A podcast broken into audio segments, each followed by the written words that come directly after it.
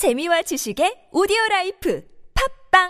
한 번에 너무 멀리 도약한 진화가 아닌 혁명적인 전투기라고 불릴 정도로 현용 세계 최강의 전술기 자리를 유지하고 있는 미국의 5세대 스텔스 전투기 F-22 랩터. 스텔스 전투기라고는 하나 다소 의문이 제기되는 다른 나라의 전투기들과는 달리 현역에서 활동하고 있는 스텔스 전투기 중 하나인 F-22에 대해 한번 알아보도록 하겠습니다. 미국의 록히드 마틴과 보잉이 개발한 5세대 스텔스 전투기인 F-22는 1997년 초도 비행을 시작으로 어느덧 20년이란 세월이 훌쩍 넘은 기체임에도 불구하고 이전 세대의 전투기들과는 차원이 다른 성능을 보여주며 미군이 외계인을 납치해 기술력을 알아냈다는 말이 돌 정도로 모든 면에서 우수한 성능을 보였는데요. 이런 평가들은 러시아와 중국, 이란 같은 미국과 적대적인 나라들도 부정하지 않는 사실로 오히려 F-22의 기술력을 얻기 위해 오늘도 F-22의 잔해를 열심히 찾아다니고 있다고 합니다. 여러 방면에서 뛰어난 성능을 보여주는 F-22의 가장 큰 강점은 바로 스텔스.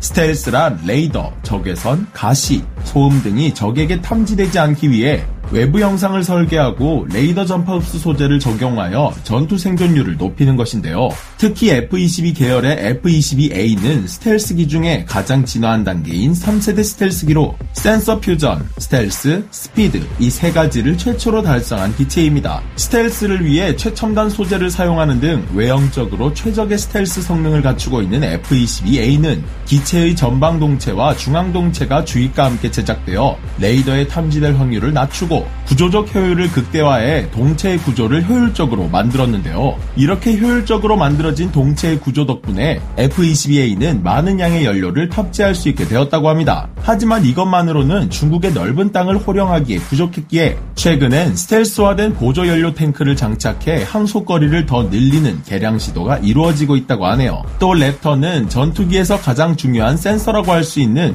뛰어난 성능의 레이더를 가지고 있습니다. 이 레이더는 자신은 탐지당하지 않으면서 적을 몰래 탐지해 제압할 수 있는 것으로 유명한 텍사스 인스트루먼트사에서 제작한 AN-APG-77인데요. 실질적인 최대 사용시간 450시간, 실제 작동하는 송수신 통합 모듈이 2000여 개나 되는 이 레이더는 사실상 레이더가 작동하지 않는 일은 있을 수 없을 정도로 그 신뢰성과 정비성이 기존 레이더를 압도하는 수준이며 매우 정밀한 신호 추적이 이루어지는 채널을 동시에 최대 10여 개까지 운용할 수 있어 신호원을 정확하게 추적할 수 있고 위치 데이터 분해 능력이 매우 뛰어나다고 합니다. 심지어 이 레이더는 적 레이더가 F-22A를 탐지할 수 있는 거리보다 장거리에서 신호 방사 플랫폼과 ECM의 신호를 송수신하여 노출되기도 전에 먼저 전술을 구사하는 혁신적인 스텔스 전술을 시연할 수 있다고 하는데요. 역시 AN/APG-77이 괜히 미니 AWACS라고 불리는 게 아닌 것 같습니다. 이외에도 랩터는 초고속 CPU 및 소프트웨어를 통해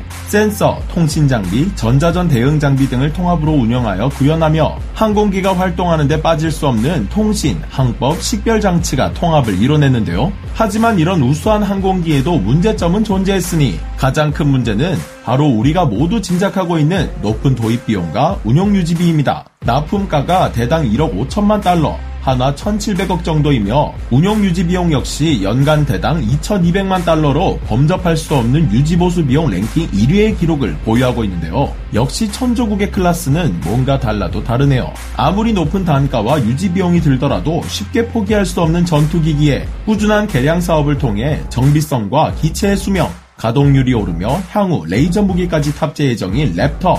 여러분들은 F-22 랩터에 대해 어떻게 생각하시나요?